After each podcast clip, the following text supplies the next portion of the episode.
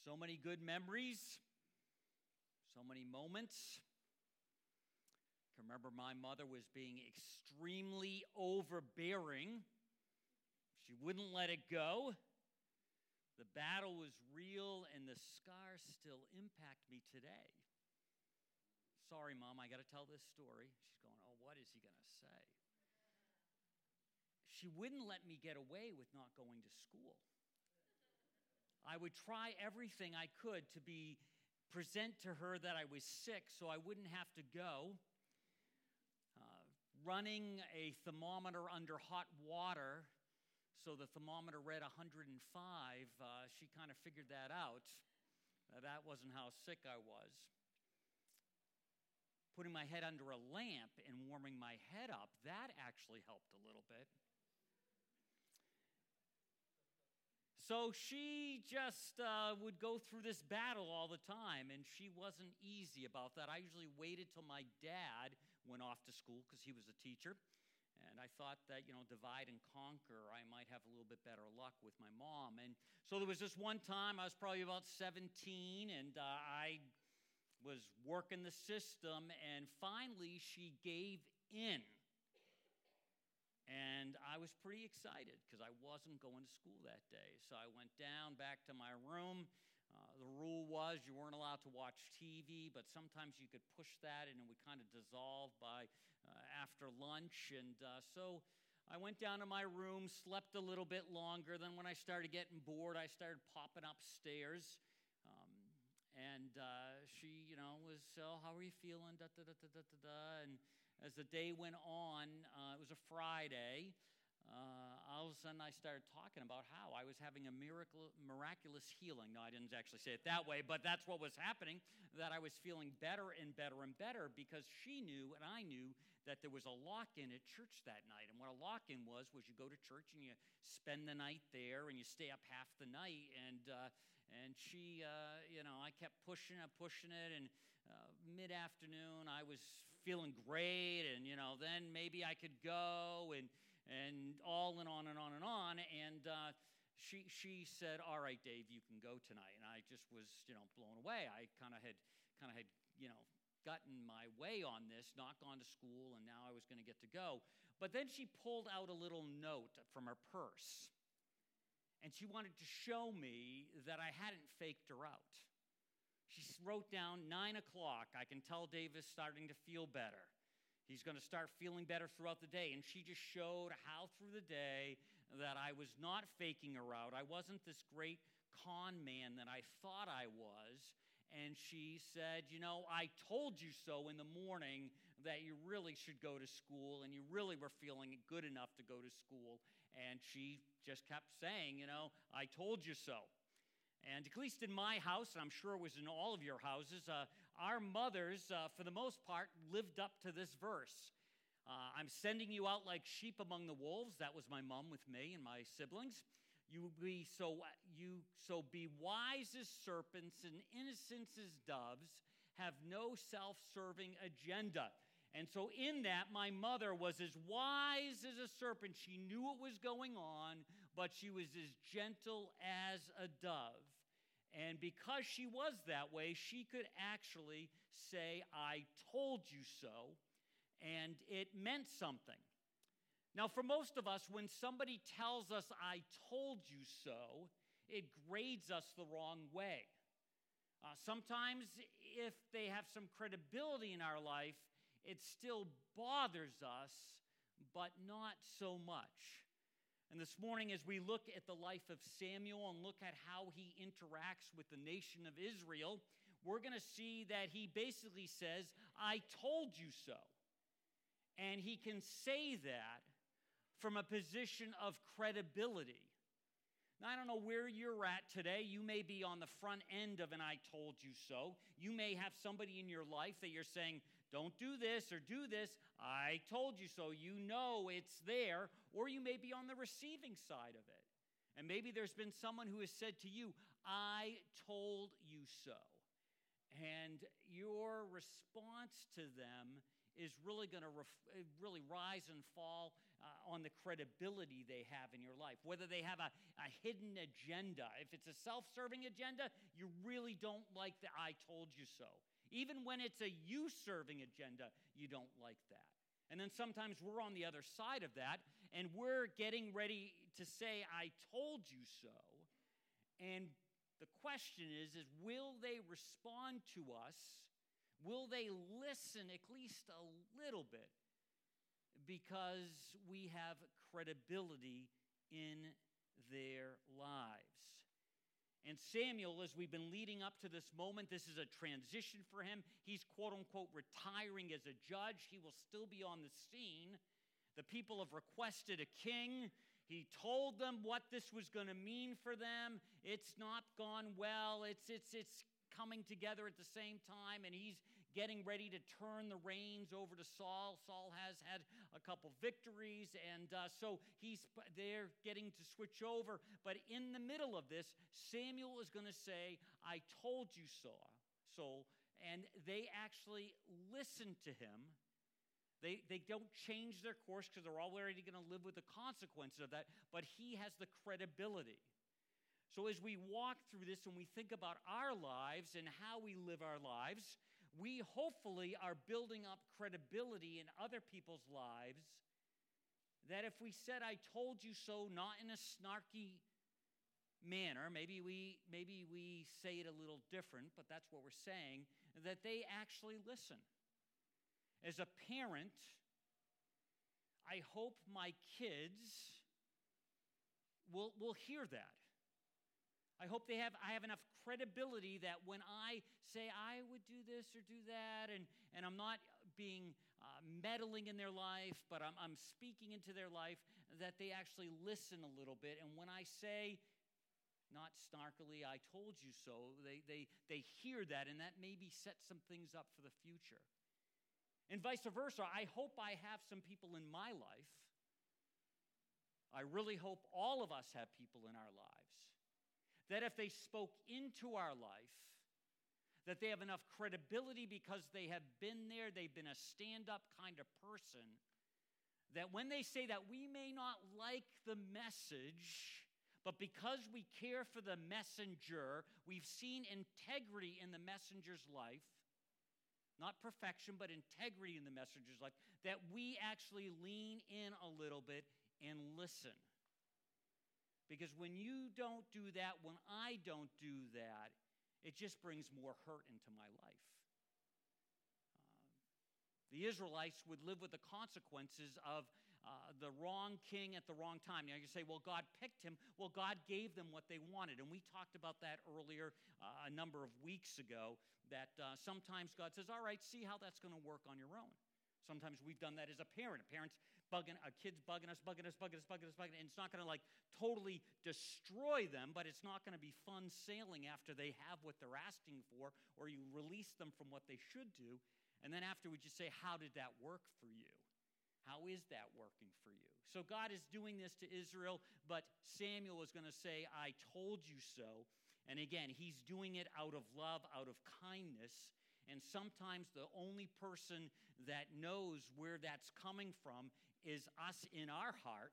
We know if we're doing it out of kindness or we're doing it out of snarkiness. Sometimes there's a little bit of snarkiness in there. But again, this idea of, of I told you so. So let's look at 1 Samuel. We're going to look at chapter 12. We're going to read through a few of the verses, and I'll make some comments along the way. And here's um, Samuel. He's getting ready to transfer the reins of leadership. Again, there's been a judge system for 400 plus years.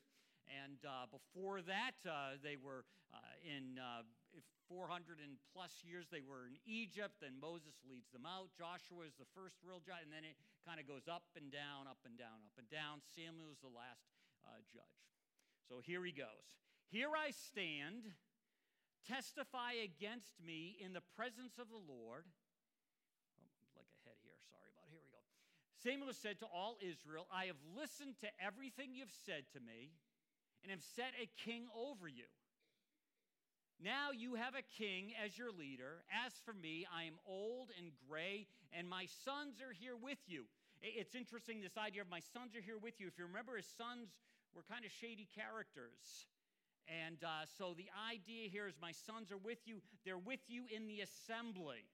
They're no longer in judge training. They're no longer judging. They're no longer have a significant position because he's backed them off. He has not made a deal. Saul, you be king, but keep my sons in some kind of uh, uh, leadership ability, some kind of uh, uh position, because his sons were not people of quality. The people had identified that. Now you have a king as your, okay, I have been your leader from my youth until this day. If you remember the beginning, he was a little boy when he was dropped off at uh, the tabernacle in Eli, in a sense, was his, his, his, his fatherly figure. And again, Eli's sons were no good. Uh, they really got into some trouble. So Samuel grows up and has led them. You have these little moments as you're looking through the beginning of 1 Samuel where up comes Samuel, and then you don't hear about him for a little while because he is just living a life. Um, there's a book out there called A Long Walk in Obedience, and he is kind of living that life. He's it's it's mundane most of the time. It's not like wow, wow, wow. There's not all these crazy crises. He just kind of walks with God, makes his judging rounds and travels, and uh, has just been a solid leader. And because he's been a solid leader, he can, in a sense, get away with saying, I told you so. I don't know if some of you recall one time uh, I, I, was blown away this. Uh, Billy Graham was receiving some kind of medal, and it was a joint House of Congress. So there were congressmen, senators, uh, presidents, uh, all these folks, and he's in the room, and he gives the plan of grace, of salvation, of relationship with God. He gives it extremely clear. He says, if you do not receive Christ, if you do not uh, say yes to Jesus, your eternity is hell rather than heaven. And he says it, he says it as clearly, and I'm, I'm listening to this, and I'm going, how are these people going to react to this? And they just sat there and clapped. This is great. It's Billy Graham. I don't know how much they were listening, but because of his life, it had credibility. They heard it. There wasn't big, today it would probably be different, but it wasn't. Uh, it wasn't that all of a sudden afterwards there are all these little news outlets going, Can you believe what Billy Graham said? Blah, blah. No, no. They listened. His life said credibility. As Christ followers, does our life say credibility, integrity, finishing well, that we're on the path to that direction? Doesn't mean we're perfect, but does our life say that? Because what's great about it is in this moment, you can choose to change the course of your life with God's help. If you don't have a relationship with God, you can say yes to Christ and you can start a new day walking with God and He'll lead you.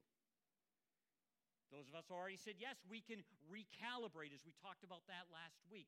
We can stop, we can turn the direction of our life and start moving in another direction. Again, it's not going to be perfect, but we can move in the path of righteousness.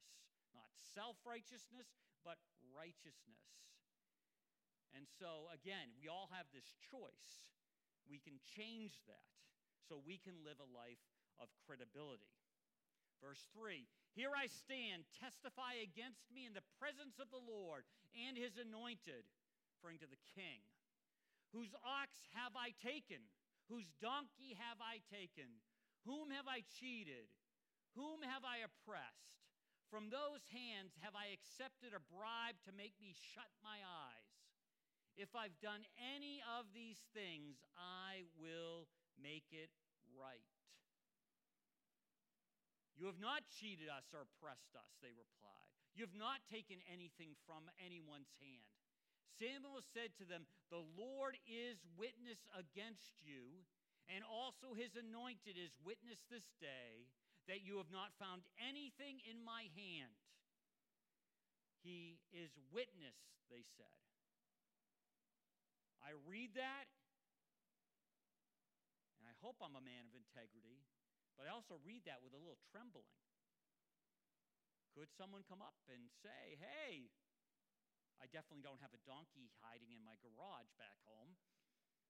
Actually, any kind of animal. But uh, could, could, what would be said about you and me if, if we really laid our lives open and said, hey, have I taken anything that does not belong to me? Have I taken something at work? Have I, have I, have I taken hours claimed to work when I haven't worked? Um, have I taken credit? Have I, whatever, whatever it is, could, could anybody be a witness against me, against you? Or are we traveling in a life of integrity? He even says, if anyone has found something, you know, maybe I did, and maybe I need to set something right. You know, it's easy, right? It's easy. You work around an office and uh, you need a stamp for something. I don't even know how much stamps are right now. How much is a stamp? 60 cents, $3, I don't know, whatever it is. It keeps going up.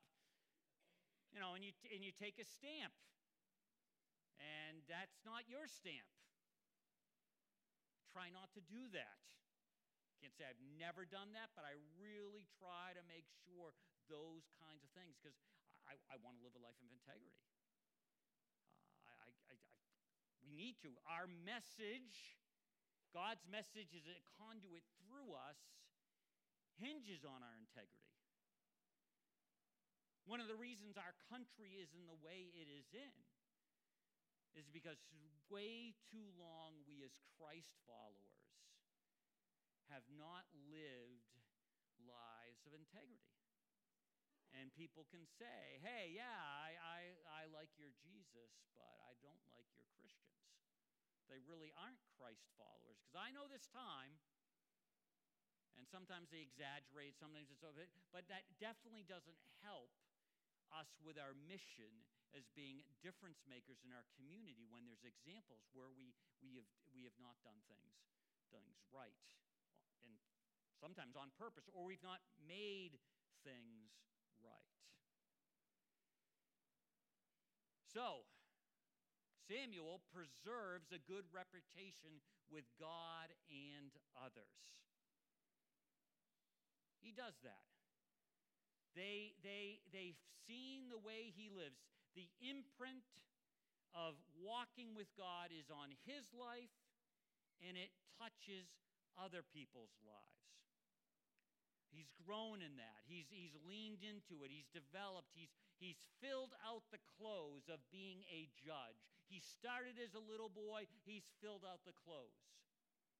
Uh, some of us, uh, uh, you know, have taken on a role and we're not really up for the role. Maybe it's a position at work, uh, maybe it's being a parent and you're trying to grow into that role. Remember one time uh, the denomination, the association we're a part of, uh, for the state of Maine at the time, uh, asked me to be treasurer. And they, they, they had a couple hundred thousand dollars in CDs, and I had to manage all of that stuff and balance the check and all this kind of stuff. And they wanted to start some churches and all this kind of stuff. And I continually said, when they asked me, I don't know if you want me to be the treasurer. I don't balance my some of you know how I used to do it before I got married. I'd round up or round down because I could never get it to work, so what's it matter? I made 1275 became 13 and 1123 became 11 and it all worked out. But anyway, but they asked me and they were expecting me to grow into it. I didn't really do I did it for whatever the term was and I was out. It was too frustrating for me. But God wants us to grow into being a Christ follower, to fill the shoes. That's what Jesus did, and Jesus increased in wisdom and stature and in favor with God and others. He had a good uh, disposition. Uh, people liked him. Yes, there were those who didn't, and it's not all about having people like you, but obviously, if people are open to what you're going to say, they're more apt to listen. And so he had a good relationship with his Heavenly Father. We could look at places where he slips away and spends time with him. Uh, if anyone didn't need to have devotions or a quiet time or a time of meditation, it was Jesus, but Jesus does it all the time. And people relatively liked him. Uh, and, he, and he wanted to be liked. He didn't change his values to be liked, but he wanted to connect to, to people. And, and, that's, that's what he did. And, and his disciples started to get the, his fingerprints on them. Their personalities necessarily didn't change, but their commitment, their integrity, uh, all of those things started to be reflected. It reminds me of this person's driving reflecting their mother's driving. I think we practiced. Okay, we can get started. Yeah, we can just pull out gear and get.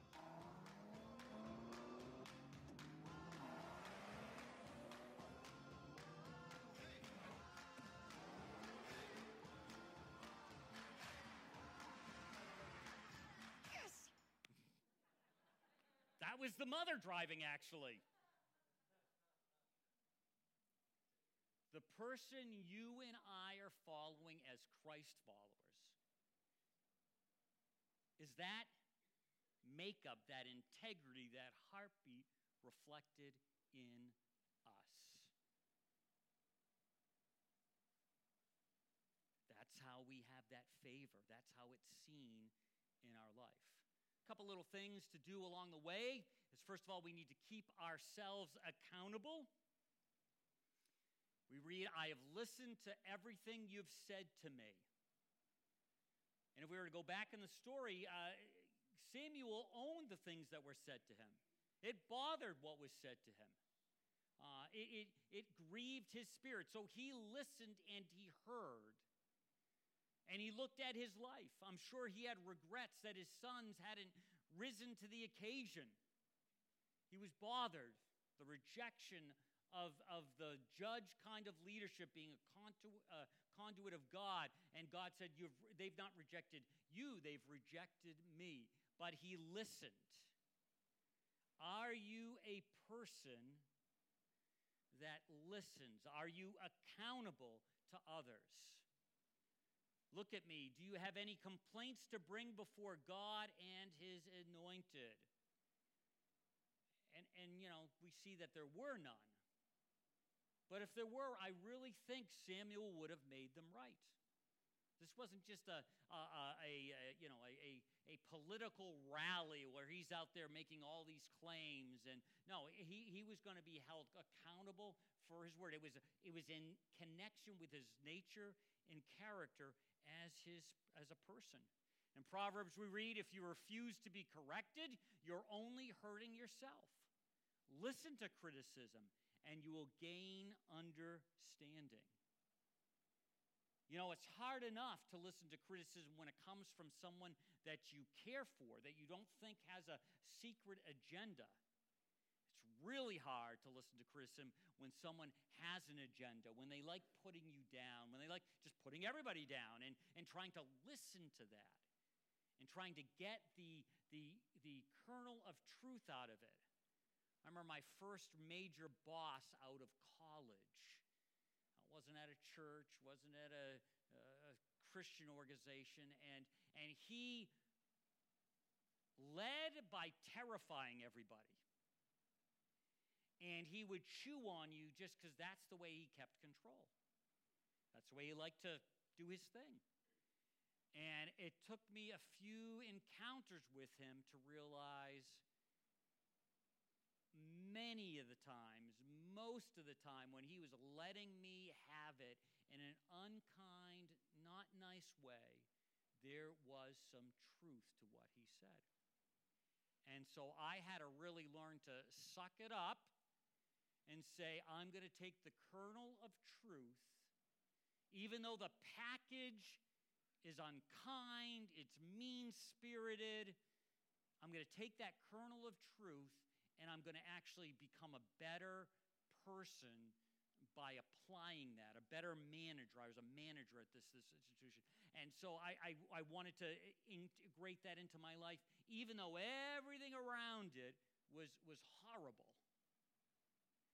That's hard work, isn't it? And especially if you have like history. I only worked for him for like six months. Can't imagine what it would have been like for a longer period of time like that. But are you listening? Do you gain understanding?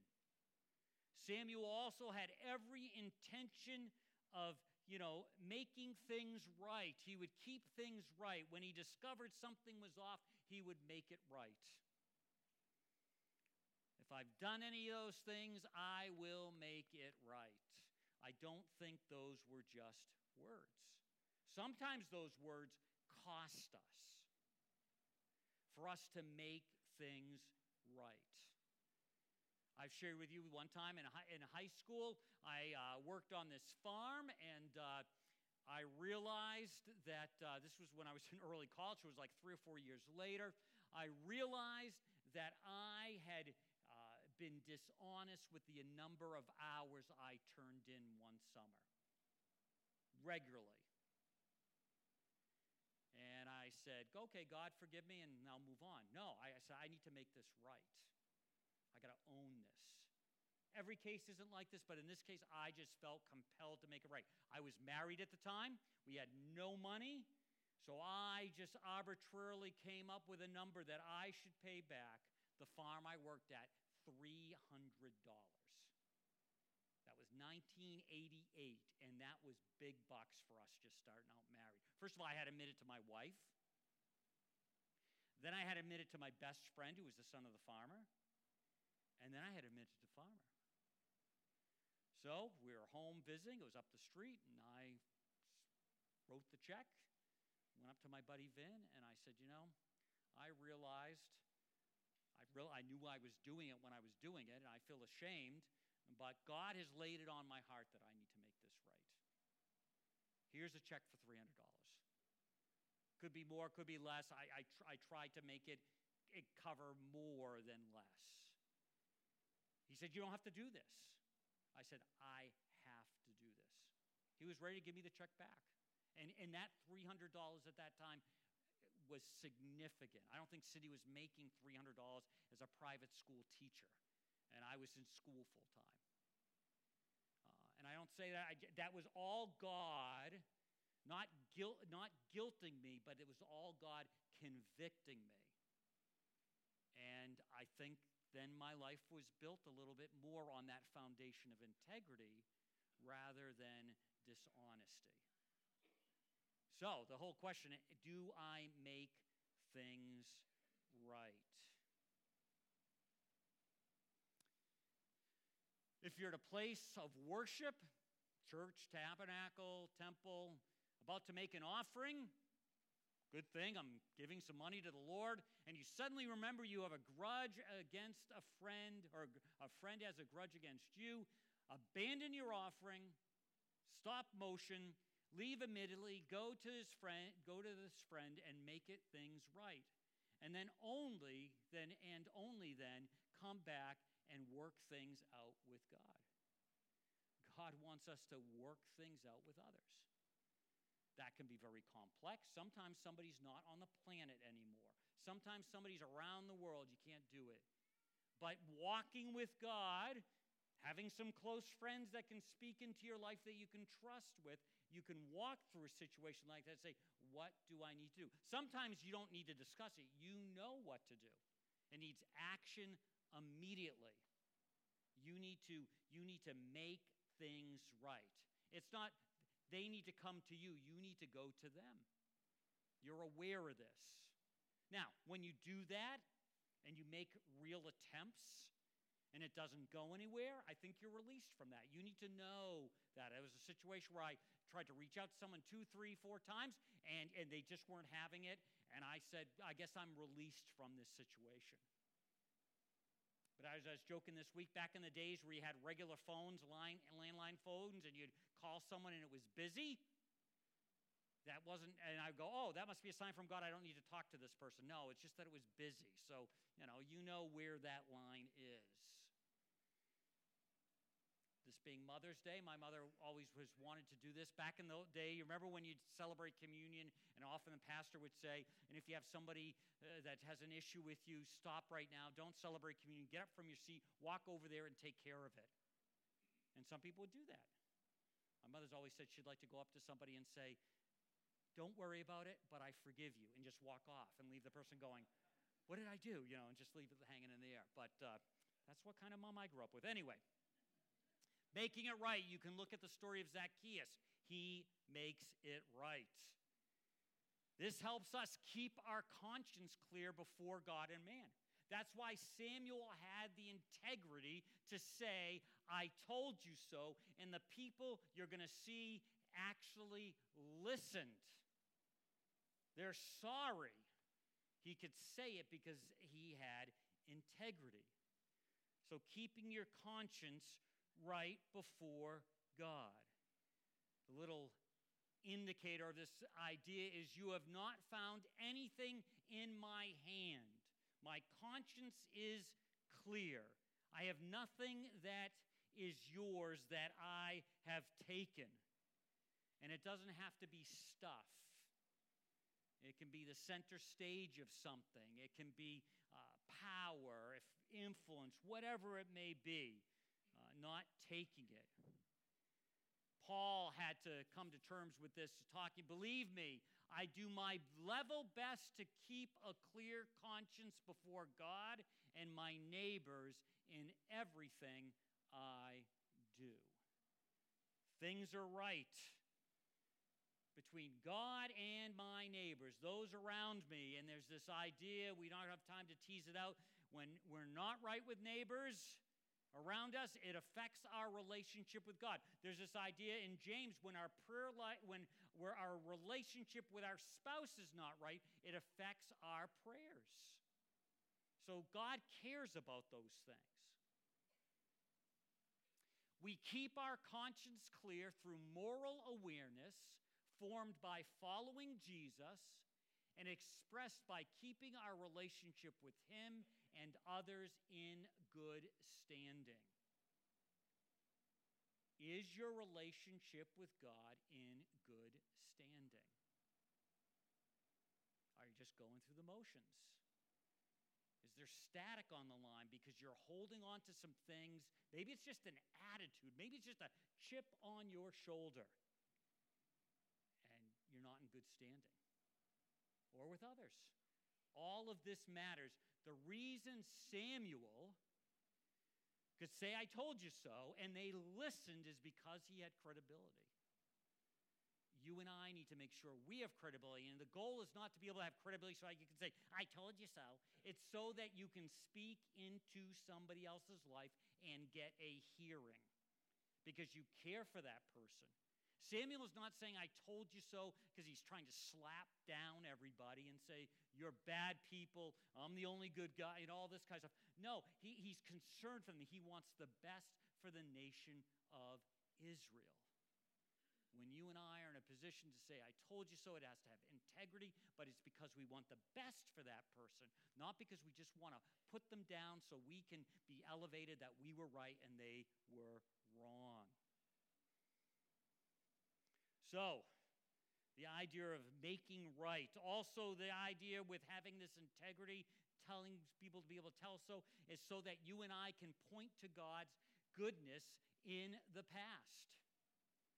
When you and I have a growing relationship with God, then we have stories where we can say, This is how God showed up in my life. We can share our story, your story. Samuel will share his story, how God showed up in his life. That increased his credibility. Yes, I don't just talk about God.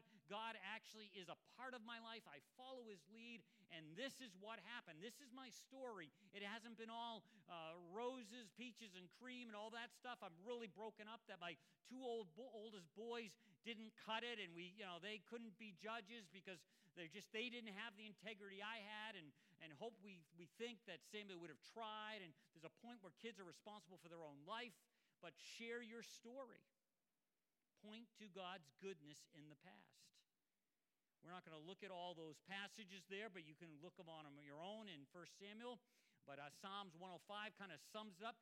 Thank God, pray to him by name, tell everyone you meet what he has done. Has he done something in your life recently? Sometimes God is silent, but a lot of times we've got life just wrapped up so much that we don't need God to show up. And so he doesn't. We got it covered. He's not invasive, he doesn't make anyone follow him. We love our freedom. He gives us our freedom. Go see how that works. And we can do some miles on our life, and it can go pretty good. We can keep it all buttoned up. Sometimes when we're planning a service out, I say, you know, I want to plan the service well, but I don't want to plan it so well that if God doesn't show up, we still pull a service off. God needs to show up to do work in people's hearts. Just not us having everything lined up perfectly and this statement, that statement, the video stream working, the screens working, the air's on, the good temperature. Some might debate on that, but uh, you know, all that kind of stuff. Uh, feels pretty good up here right now for me. But uh, anyway, so the idea of, of Him showing up, not being foolish with your life, but having enough faith, having enough opportunities that this is one of those times you're following His response, His leading, and, and you go with it, and He shows up, and it now gives you a boost to your faith because God has showed up in your life. Part of this not is only sharing your story, but sharing his story. Share God's story. Through the scriptures, uh, Moses, uh, uh, Samuel talks about Moses and getting out and victories and all that kind of stuff. You can read it all there. Uh, we've used this verse out of uh, Romans, and we're not going to read it right now, but this whole idea that all scripture, Older Testament New Testament, is there to speak into our lives, to encourage us, to give us hope. So we tell his story, tell our story, his story. We point to Christ. And then next, to have this integrity, is we plead with people to follow Christ. Now, Moses wasn't doing that. I mean, Samuel wasn't doing that. He was pleading for people to follow God. Christ hadn't been born. Part of the Trinity, yes, he was pre existent, incarnate, and all that goes along with that. But for us, it's pleading with people to follow Christ. And pleading may sound pretty strong, but we want to just be about that. And it may not be all with words, but it may be with our actions, our lifestyles. Plead for somebody else to follow Christ. Because we're following Christ, it doesn't mean life is perfect, but it's working in our life. People say, I want that. Man, the bottom of your life dropped out and you didn't seem to lose it. It was hard, but you seem to, to, to move through that. Your, your lifestyle is pleading the idea of following Christ. I will say there are times where there needs to be words.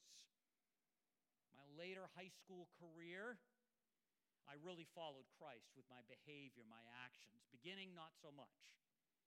But I have to say, my lifestyle alone didn't do it. I had nobody coming up to me at my locker going, Hey, Dave, I noticed this is how you live, this is what you do. Tell me about Jesus. No one did that. They just thought I was a good kid. Button down, tight kid. No one came out. There, were, there should have been a time where I shared why I lived the way I lived. And I actually regret that. I'm sad about that. I can see kids in my high school classes, and I wonder if I just opened the door a little bit, what would have happened? So we remind them what is at stake. Samuel pleads for them to follow God. He tells them all along what is at stake. He goes through the rotations of the judges. They follow God, then they back off, then disaster happens. Then they're crying out to Him, and then they recalibrate and they follow God again. It's like when the pressure's on, they follow Him. When things are good, things are so good that they just kind of become full of themselves. And that's one of the things about our country, I hate to say. We become so full of ourselves and things are fairly good. We're not starving for the most part. We're not this or that. So we, we can kind of navigate without, without being so desperate for God. If we were to take time and look at those pilgrims that landed at Plymouth Rock, they were desperate. Desperate for God to get them through the winter. And all of them didn't make it through the winter. So, when it comes to this idea of reminding them what is at stake, reminding them that not following God is sinful. And the problem with sin is this is that uh, sin wouldn't be so appealing if the consequences were instantaneous. Just imagine that. Some of the things that you and I have been doing out of sync with God are still percolating in our life. Sometimes they can percolate for years before they actually show up. Some of that's God's grace, some of that's God's mercy, some of that's God giving us time. Some of it lets us just keep going down that road. And then all of a sudden, we're at a place where we can't pull back. We are going to have to live with the consequences of our actions, the consequence of our sin. But I know, at least in my life, because I'm pain averse. Are you pain averse? I mean, if something hurts, I want to step away from it, right? If something st- hurts immediately, I want to step right back from it. So if, if the sin in my life all of a sudden immediately got me, I would step back from it real quickly. But that's not the way it works. Some of us can live in the pattern of that, the rhythm of that, and it's just building up steam, building up steam, building up steam. And the consequences of that is something we're going to have to live with for years to come. Even when there's forgiveness, they cry at the end of this, and it's not like they can go back in time and stop. They asked for a king. They knew they shouldn't have asked for a king the way they did it. It was about having God not rule them and all of this kind of stuff. They couldn't, in their tears, all of a sudden Saul didn't disappear and the clock restart, and now they're going to follow Samuel and there's going to be another judge and all of this. People speculate that God was already preparing David in the later years to be the king and all of this stuff. Uh, that, that doesn't happen. They have to live with the king they've asked for and they've demanded. Just like when they were wandering around the wilderness for 40 years, they, there was a moment where they could go into the promised land, then there was a moment where that door was shut and they had to live with that. They actually had to die with that. So repentance is the path. We've talked about repentance being the path. We've talked about the idea of a change of heart, a change of direction. And, uh, you know, that is, that is the path for us. And you realize what an evil thing you did in the eyes of the Lord when you asked for a king, and they're repenting of it. They're changing their minds. They understand that. But they're going to have to live with the consequences of that. Sorry doesn't get them off the hook. But if it's repentance, it really is a heart change. So, as you look at Samuel, he's this man of integrity. And as he's drifting off, getting ready to retire, whatever that means, and you're going to see in the weeks to come that that doesn't mean he's just kind of like living someplace in a retirement home, playing golf, or whatever they did back then. Eh, he's still out and about, but he's not the leader. Saul becomes the leader. And we see that for him, this means praying. And he has to pray for God to work. And it's interesting, sometimes when folks get a little older and they don't have the stamina to be out there doing stuff, a great ministry is prayer. It was sad to lose Joyce Williamson last year.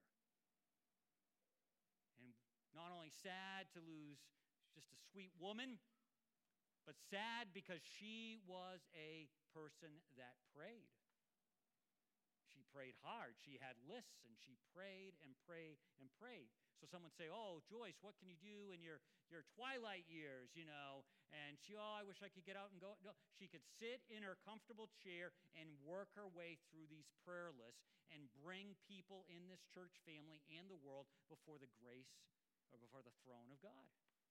That's an awesome ministry that has effect. And the people ask Samuel, Saul's our king now. You're still around. Pray for us. Please, please pray for us.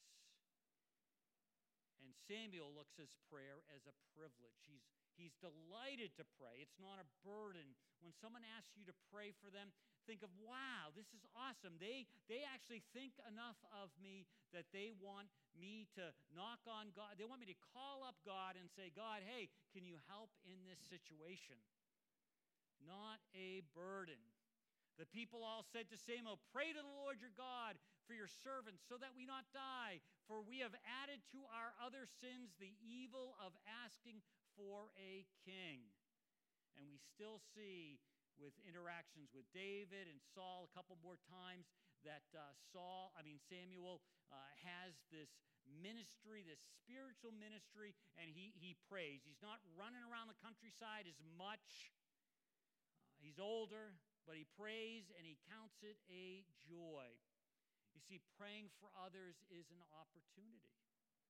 It's an opportunity for you to touch somebody else's life. Can look at those verses on your own that talk about prayer and the opportunity what happens. But the flip side of this is prayerlessness is a sin. God wants us to be in communication with Him. Um, Samuel basically says this. He says, As for me, far be it from me that I should sin against the Lord by failing to pray for you.